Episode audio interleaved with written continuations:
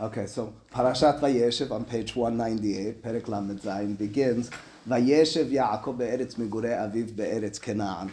It describes the settling down of Yaakov in Eretz Canaan, whereas Parashat Vayishlach had him far from Eretz Canaan on his way to there, Renee. Uh, Parashat Vayeshev has him settling there. He already encountered his brother Esav, he already dealt with that difficulty in his life, and now it appears as if he's ready to settle down. In fact, even that initial word uh, provoked Rashi and the Chachamim to notice maybe there was something negative in that. Maybe he shouldn't have at any point, maybe we shouldn't at any point in our life assume it's time to just settle down. There's always room for growth. There's always an opportunity for the next challenge to be overcome, no matter how, how much you've been through, no matter how much uh, you have behind you. In, in, fact, that's very much in the eyes of the Hachamim, this chilling description of Yaakov wanted to just settle down b'shalva, he wanted to be in peace and tranquility. Miyad kafatz alav rugzo shel Yosef. It's for that reason, so to speak, that divine providence had it that Yosef's difficulties, his trials and travails, would now come in the life of Yaakov. All right, that notwithstanding, here's the description, because we're now going to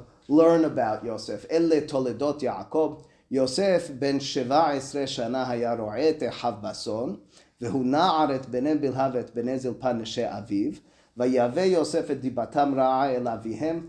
Much of this story is already familiar to us, whether from the Pisukim or from the stories that are told. Uh, here's the Yosef, whom we know as a 17-year-old young lad who's ro'eh et ehav bason, a little bit of difficult wording. Who's he shepherding? His brothers, or is he shepherding together with his brothers. I guess the Peshat would be he's shepherding together with his brothers, and he's Na'ar, in some way he's in charge of, or he's involved with, Bnei Bilham Bnei Zilpah, whom he brings back words about them negatively to his father. Now, that's the descriptions the Yosef again. Uh, seems to be a tattletale. Is he doing it rightfully? Is he doing it in a juvenile way? I'm not fully clear from the Pisukim. But here's what I want to focus on most, because Pasuk says, "V'Yisrael ahavet Yosef mikol banav ki ben zikunim hulo." Yisrael, Yaakov, seems to love Yosef most, or he prefers Yosef most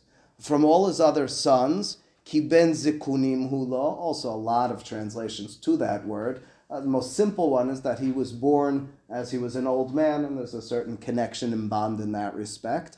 Ve'asalo ketonet pasim. And as a result, Yaakov, nothing we're not familiar with, makes a, a striped uh, shirt or clothing for his son Yosef. So, uh, several, in my opinion, questions here and comments. But the most simple that I think, uh, certainly for me, strikes the eye and the heart immediately is Yaakov, are you really doing that? Are you really preferring one child to the other?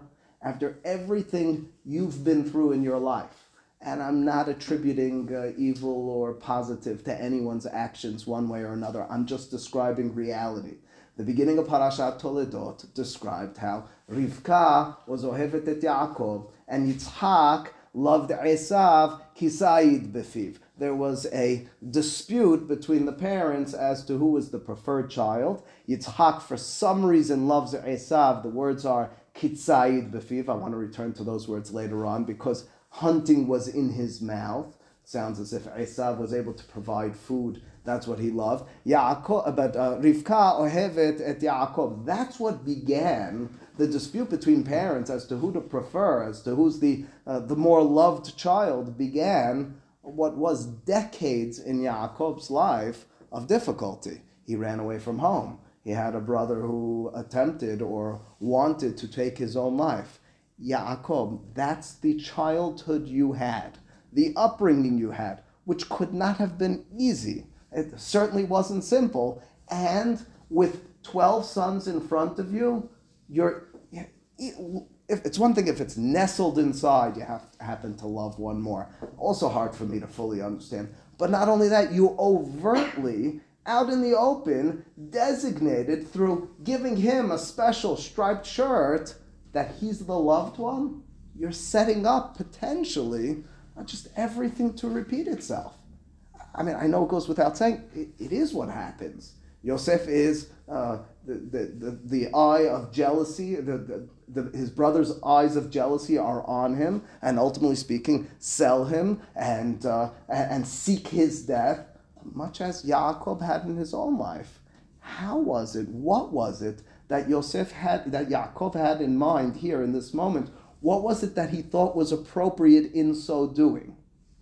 More than anything, my question. Question again, stated simply, is Yaakov learning from his life's experience couldn't he, shouldn't he have known, quote unquote, better than to prefer one child out in the open and make it clear to the others? How was it that Yaakov was willing to or believed this appropriate in the situation of Yosef? So that's really a question I'd like to deal with. I'd like to give it some rationale. You might have a different perspective. There might be, I'm sure there are many different approaches. I'd like to give you just an approach, at least in my mind, uh, which I think has a lot of relevancy to uh, certainly us as individuals, but uh, absolutely us as a nation as well. Uh, so that's the first issue. The second issue is not a question per se, but a comment. Here's an introduction to Yosef in the con- and the story of Yosef in the context of clothing. There's an immediate mention of this ketonet pasim, this again striped garment or what does it say? Fine woolen tunic. There are different interpretations to it. Might say multicolored uh, coat, right? Uh, that his father gives to him. Clothing in the life of Yosef takes on a very, very significant role from this point all the way through the end. Mm-hmm. Clothing this very same garment will be what his brothers will take off of him, and they'll dip it in blood and give it to their father. And their father, Yaakov, after seeing that, will rip his own clothing. Yaakov, Yosef will be brought down into Egypt. Before we learn about the details there, the Torah in this week's parasha tells us another story, the story of Yehuda and Tamar. And if you know the details, but even if you don't, there's a significant moment, the most significant moment, when this daughter in law Tamar, deceiving her father in law Yehuda, does so by cloaking herself in clothing. She covers herself. And in the ultimate moment where she reveals who she is to him, she hands well, not clothing, but accessories of clothing to him, showing that it was her all along clothing has a major role over there. Yosef has changed clothing when he's brought up into the kingdom of Paro, when he is uh, ascending to his uh, highest uh, stature. The brothers of Yosef, when they, excuse me, Reuven, when he realizes what he, well, what happened with Yosef, and he blames himself for the sale, he rips his clothing, he rends his garments. Clothing from beginning until end with several others that I'm not even mentioning now, is very significant throughout. Eshet Potifar holds on to the clothing of Yosef and then shows it to everyone else. Clothing, in a word, is very much at the, at the center of the story of Yosef. In the most simple sense, at least in my opinion, clothing in a very real way uh, in our own lives represents control. And what I mean by that is um, when I want to I'll show you who I am in this moment. So I'm going to dress the part. I want to dress like a rabbi because I want you to not respect me, but to understand me and see me as a rabbi in this moment. If I was attempting to be a uh, I don't know, a football player, I would dress up in football um, uh, accessories in order to show that as well. Not per se because I'm playing right now, but because I want you to see me as that. If I showed up for an interview and I'm wearing one type of clothing as opposed to another type, I'm exerting self control over my own reality. It might not match who I am, but my clothing will cloak and in turn give me the ability to take control over this circumstance. In each of these situations, I think clothing represents that. Again, I think it's throughout our lives. We dress the part we want to play.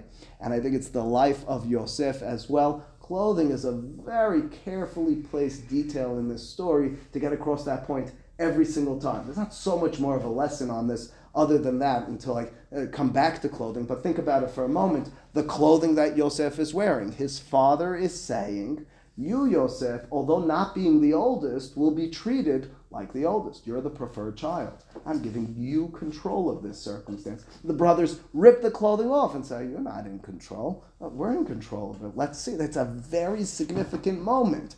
Um, when Yosef is rising to greatness, he has to be putting on fresh clothing, and the people need to tell us about that. That's when he sees in control. When Tamar is deluding Yehuda, she's in absolute control of the circumstance. When she hands him the accessories of clothing, she's giving him the opportunity to decide do you want to cede control or are you going to keep on keep your control in this situation?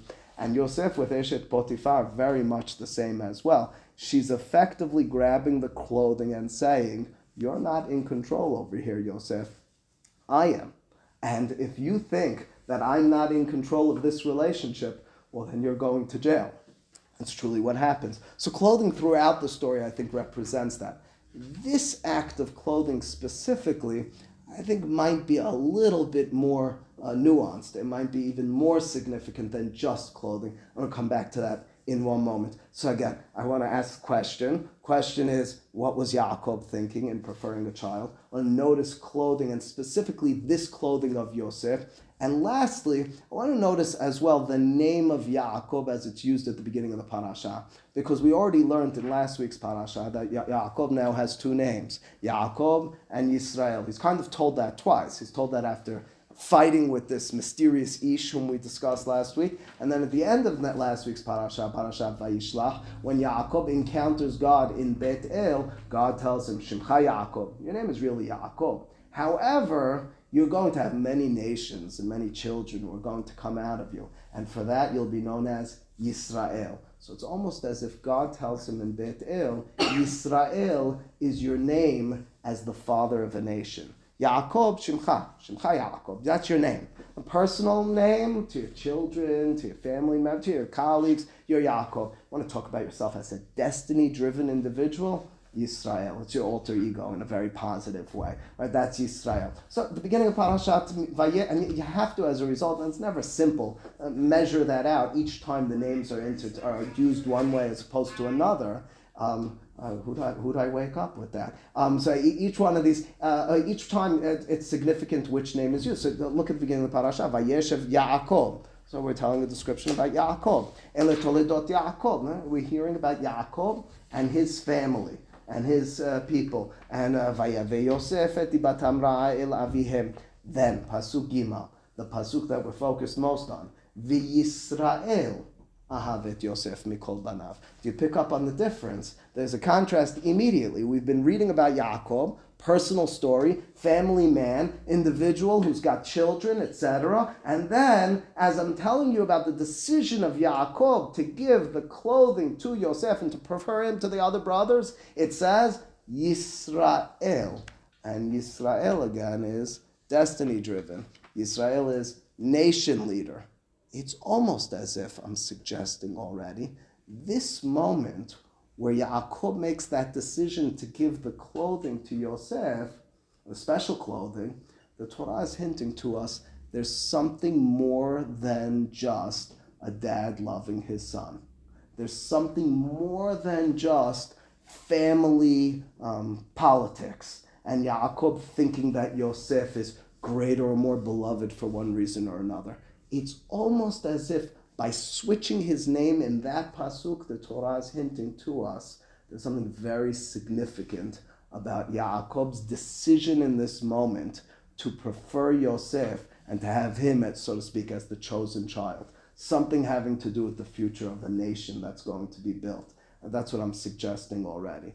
So uh, those are the details I'd like to set forth, and then I'd like to unpack it. So again, I, I want to somehow answer the question of how Yaakov's decision to prefer Yosef to the brothers, to have him as the beloved one, is uh, somehow sensible. I'm going to answer that by saying Yaakov already is driven by destiny, nation building. He's not just thinking about my son as opposed to that son, etc. He's thinking about something futuristic.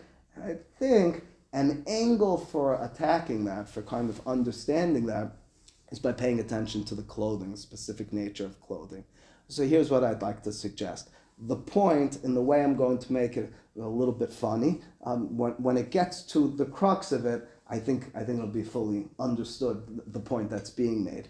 Uh, the description of the clothing of Yosef over here is not a beged, it's not a me'il, those are other words in Hebrew that the Torah will use for clothing at many times. It's not any of the other words that we oftentimes find in the Torah associated with clothing. It's a ketonet.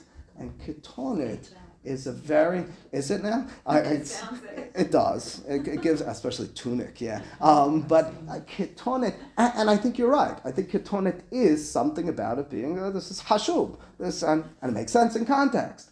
But it's more than that. We've seen the word ketonet once before in the Torah. By the way, we see it again by the clothing of the Kohen Gadol. Of course, right? It is. It's the HL clothing. Where did we see it already? We saw it on page 18.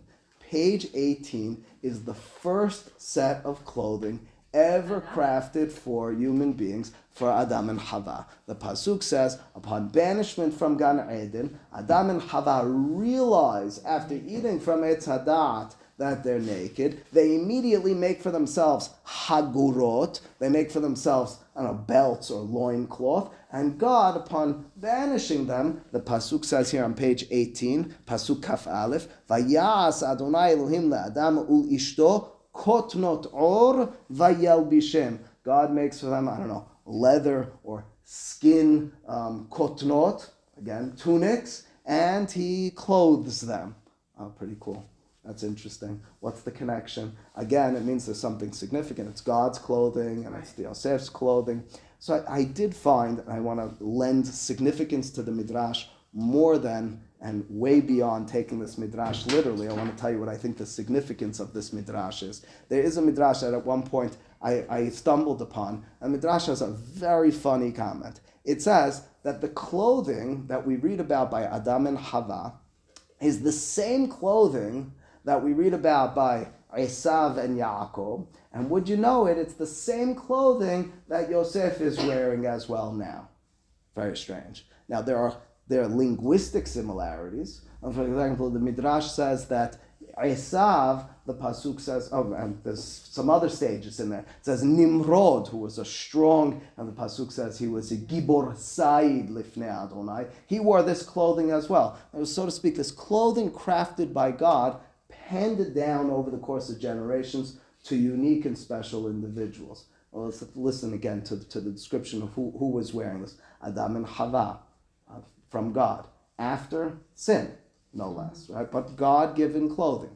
Handed down to Nimrod, who the Torah does not see as a very positive person. He's the builder of Bavel in the, the eyes of the Torah. He's wearing that cloth, but strength and power in some respect and somehow makes its way, the Midrash describes it to Esav, makes a lot of sense. Esav was Ish Yodea Said, Ish Sadeh. Um, Nimrod was a Gibor Said, so there's similar linguistics over there. And then Yaakov wears that clothing when he gets the beracha from Yitzhak, right? And Keep in mind, there's linguistics as there as well. There, Rashi even picks up on this. That Yitzhak's expression in that moment is bini Adonai. You smell like the garden of God. Rashi says, you want to know what he smelled like? He smelled like Gan Eden. You want to know why? He was wearing the clothing of Gan Eden. Ah, it's a, a, spectacular midrash, especially if you take it literally. I mean, I don't know. I guess it smells good. It probably looked disgusting. It was thousands of years old, right? But, okay, regardless, I don't, I don't want to take it literally at all. And then lastly, it means that Yaakov, who's holding on to that same garment from the time that he got the beracha from Yitzhak, now hands that over to Yosef. I mean, it's, it's, it's puzzling and strange through and through this description. But moreover, there's a lot of difficulties, even, even theologically even thinking about it religiously, what is that? What, what are the rabbis trying to tell us? They're trying to tell us that the clothing which Esav got, and I can accept that, he got it from Yitzhak. I'd say Yitzhak, we know, loved Esav. And the rabbis, are, and let, us now take it away from actual clothing and turn it into uh, a way of life, or a mission, or a legacy. So a legacy which was handed over to Yitzhak, and let's see the other person, Nimrod, of strength of bravery, of being a conqueror. That's who Nimrod was. So Adam and Hava who break out of, and let's call it this, because I'm getting to the point now, break out of Gan Eden. And Gan Eden is exactly what we wanted to say. It is a place of absolute spiritual connect. You don't need to deal with people. You have a connection with God, nothing more, nothing less. Their clothing upon entering the world dealing with human beings is handed, again, legacy, uh, continuity to Nimrod. Evil, not a good person, but a conqueror, a political uh, expert. Handed in turn to Yitzhak, somehow, the rabbi is describing this, who gives it to Esav. Pause for a second and think for a moment, and we talked about this a little bit last week, what would and could Yitzhak see in Esav that, so to speak, he hands over the legacy? Why would he be giving Esav the legacy, the continuity of something, unless Esav's strength, Esav's political abilities were something significant as well? And Yitzhak realized that. And what I mean by that, before even continuing onward, is I think about it literally in the last two months every day. I think about it every day because I think about how our strength as a nation, we always assume, and rightfully so, is very much dependent on our spiritual heights. It's absolutely true. But if we didn't have military, if we didn't have politics, if we didn't have country and nation, which was unified in strength, in the physical sense, we would crumble as much as we could and should be connected to God in our fullest sense in prayer and in Torah, etc., if we didn't at the same time exert ourselves as a nation through a certain strength on the political atmosphere, in a national sense, in building the country in the physical way, in building ourselves in terms of strength and might, we could not and would not sustain ourselves over the course of just from 1948 until today in the land of Israel, let alone as a nation several thousand years. We couldn't and haven't only sustained ourselves through our connection to God, although that's been the bedrock, although that's been the foundation. We never could and would be successful if that's all we were. I wonder if, and now getting to the real point, Yitzhak, as the Midrash is imagining it, but the Pisukim, as I understand them, hands over something to Esav, back in Parashat Toledot, because he says, Esav, there's room, necessary room for you in building these people. Ultimately speaking, it's not Esav. We'll talk about that in a moment. But Yitzhak says we need strength. We can't just be the Yaakov, the example I've always given you may have heard it from me is, you know, uh, Rivka and Yitzchak are de- debating and they're disagreeing and they're, listen, I, I, Rivka says, Yaakov, what, what a tzaddik. He's an ish tam yoshev or halim. Honey, how could you imagine anyone differently? I said, I, I, honey, I, I, think, I think I understand what you're saying. I think you're right. And in that moment, he says, you know, let me just go check on him. He knocks on the door, and, and there's uh, Yaakov sitting at the chess table in front of him. And he walks back in and he says, I, I, he's fantastic, but what's going to be when, did you know what happened yesterday? I got attacked yesterday because he was attacked. It's hot. And how's he going to defend us? He's great. He's a strategist. He's fantastic. He's connected to God and he's spiritual and intellectual he's going to defend us as I think we need our Esav as well. That's what the Pesukim may have meant when it said that Yitzhak loved Esav kitzayid befiv. Yitzhak understood that strength in building this nation, this future nation, will be not only through a Yaakov, but we need the addition of an Esav as well. If we don't have an Esav personality, or not in the evil sense. I don't even know that he was evil, but not in the negative sense. But if we don't have a physical, political force as well, we can't and won't be successful. Ultimately speaking, when Yitzhak's eyes are not literally opened up, but to a certain extent opened up to reality, he says, Hakol kol Yaakov. He says, I can't believe it. I found in one person someone so strong, uh, both spiritually and intellectually, while at the same time he was able to overcome the might of Esav. We can run this all through just Yaakov.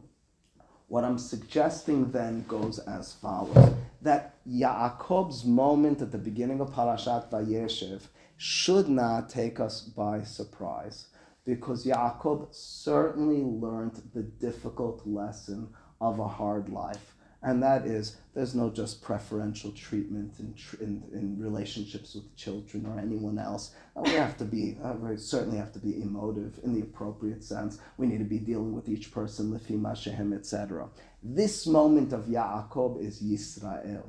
The pasuk says it's Yisrael ahav et Yosef mikol banav ki ben zukunim hulo ve'asa lo ketonet pasim. The ketonet pasim, the Torah, which is hinting to us, is saying Think about the ketonet of Adam and Hava. Realize that this ketonet represents the continuity, the leadership in Yosef, not only in the spiritual sense, but in the sense of Adam and Hava after they left the garden. It sounds ridiculous. That's a positive? Sure, that, that's our lives. Our lives are a struggle in this world. Adam and Hava began that with this clothing given to them with, from God. Yaakov realizes and understands I need, we need someone who could play this game of life, who knows how to deal with people, who knows how to understand the political atmosphere of life as we know it,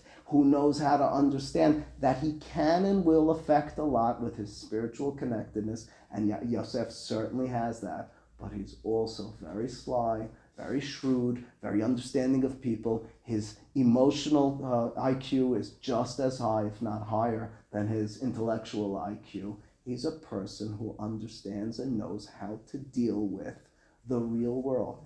That's who Yosef is for Yaakov in that moment. It sounds, in saying this message, it sounds like the opposite of what you'd think a rabbi's message is going to be. Rabbi's going to say, just plug yourself into the books and understand it's all just about prayer. There's much to do about that as well. But we lose track of the fact that that sometimes, if not oftentimes, we, in assuming that our lives are governed by our spiritual stuff, and then there's everything else we forget that the everything else can and should be part of the same mission. If you're going to build yourself in terms of coming, becoming the greatest person you can be, in terms of growing as a Jew, growing as a nation, is the way I described it, you can't just be the prototypical Yaakov. You need to be the Yaakov who wears the clothing of Esav. You need to be the Yaakov who knows how to manipulate the circumstance and arrive at a conclusion, at a situation that's appropriate and right for you. That's just a reality. And it's the story I've told a hundred thousand times because it's the best story I know for getting this across. I've told it to this class a hundred thousand times. Mm-hmm. I studied for several years with one specific guy. I actually went to high school with him, and then we learned Torah for many years afterwards, and like hours every day, like from nine to like three every like without a break, like daily. I really learned a lot with him. We learned our rabbinical studies together. We had more intense than I'll ever be. And uh, and we were at a certain point in life, uh, 26, 27 years old, where we realized we have to decide what we're going to do with life. It's great, and we love learning, and we were, I think, doing it pretty well. But I was, so I remember the day. I, I looked at him one day. I said, "What are we going to do?" Like, what, what's the plan here? And mind you, we were both married with children at this point. That's, God bless our wives. God bless our in-laws for somehow accepting us without any plan. Anyway, so I said, yeah, I think I'm going to become a rabbi. So I said, yeah, I figured that much. So I said, what are you going to do? So I, I, said, you took all the tests. You're a rabbi already. He said, no, I'm not going to do the rabbinate. Said, so what do you plan on doing? He said, I think in a year from now, I'm going to take the LSATs and I'll go to law school. So why are you gonna? And mind you, he did it and uh, got into a very uh, prestigious uh, law school with a top scholarship. Because brilliant, absolutely brilliant. I mean, if, you, if you're a great Gemara mind, you're a great law mind. And he's just he's very successful. I said, but why would you do that? I remember really like yesterday. He said to me because you know better than I do. The rabbinate's all about politics. If I'm going to go into a career, I'm going to want to. I'm going to want to do it earnestly, and I'll do learning seriously. My connection to God will be serious and uh, all, all straight in that respect. Uh, I mean, couldn't say no to him in that moment, but years later, and, and that's why the story is, is very significant to me because it really happened. I remember it, you know, in the moment, catching him on this. He was visiting. I, I don't see him very often. He lives far away in New Jersey, and um, we see each other like once a summer. And so he comes and visits usually for Shabbat in Allenhurst, and uh, so he was. Um, we were eating dinner on Friday night. He was down. I said, "What? What's up?" He said, "Oh, it's just work." I said, "But you're a workhorse, and you have diligence." And you have, he said, "It's not that. It's that it, the way it works in the law firm is." that Everything is not about how good you are and not about how much you put in. It's all about politics. politics And so it's like, David, do you hear what you're saying?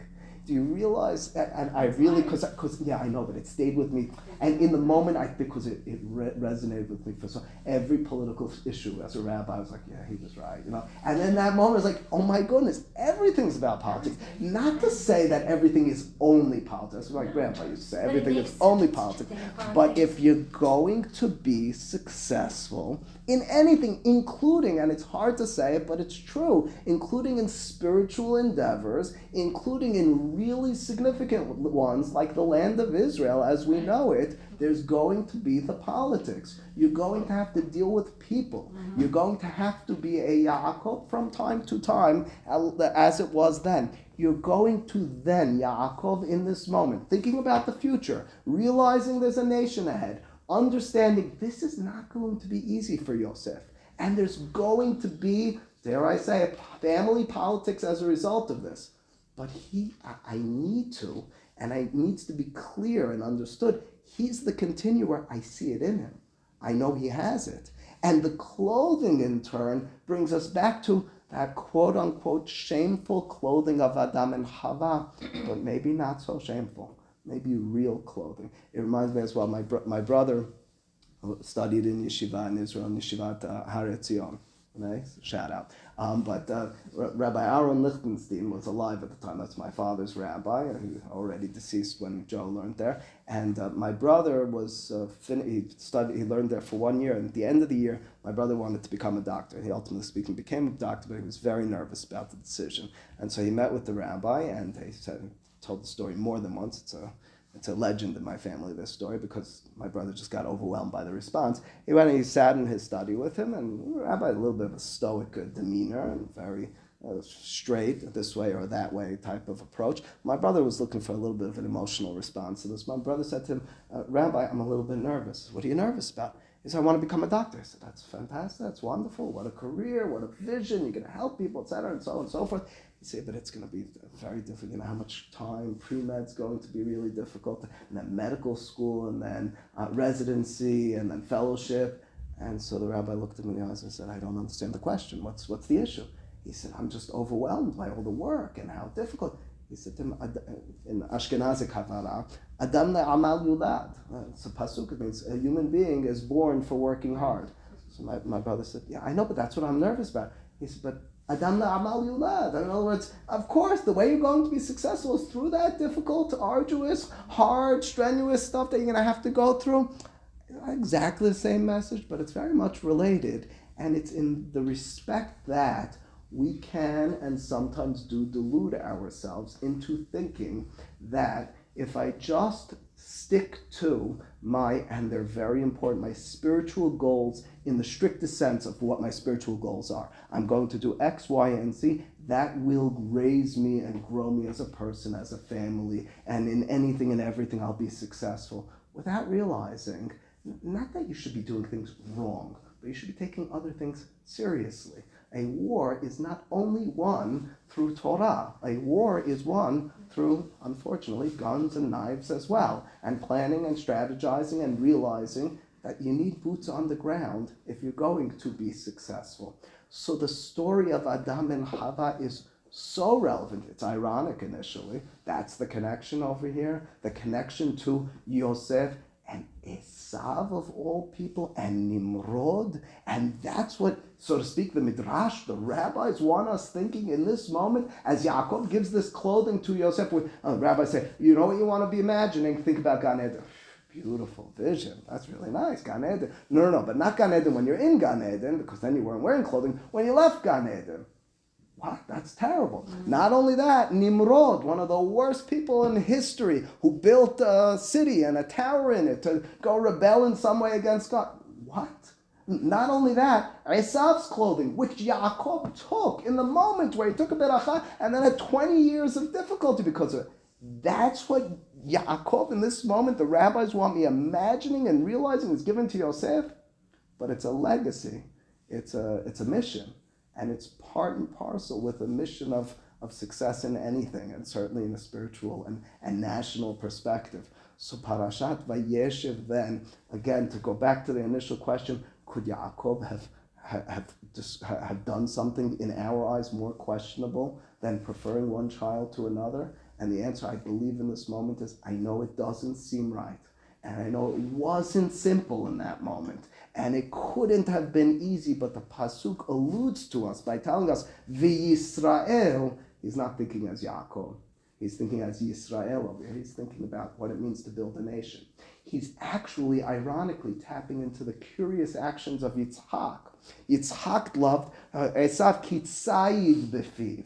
That sayid, that strength, that hunting, that ability to conquer. Well, that's what now Yaakov is realizing. Something of that sort. Maybe not in the brute sense, but in the sense that he'll be the politician.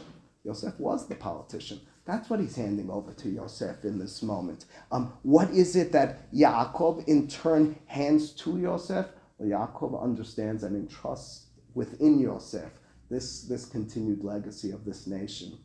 And Yaakov, or Yisrael better yet, is in turn, and I think in a very significant way, in each of our lives, in very different ways, has a different meaning and a different uh, reflection of who we are and how we manifest it. But I think as I was preparing, I thought the easiest way to portray it really was in the current events in Israel. You could think about it from the national perspective, but you really can, I think, need to, in a personal perspective as well, if we're going to grow as people and we're going to understand that we have a unified mission, and that's to grow ourselves as people being a person means not only being a spiritual person, which is devoid or completely divorced of involvement in this world.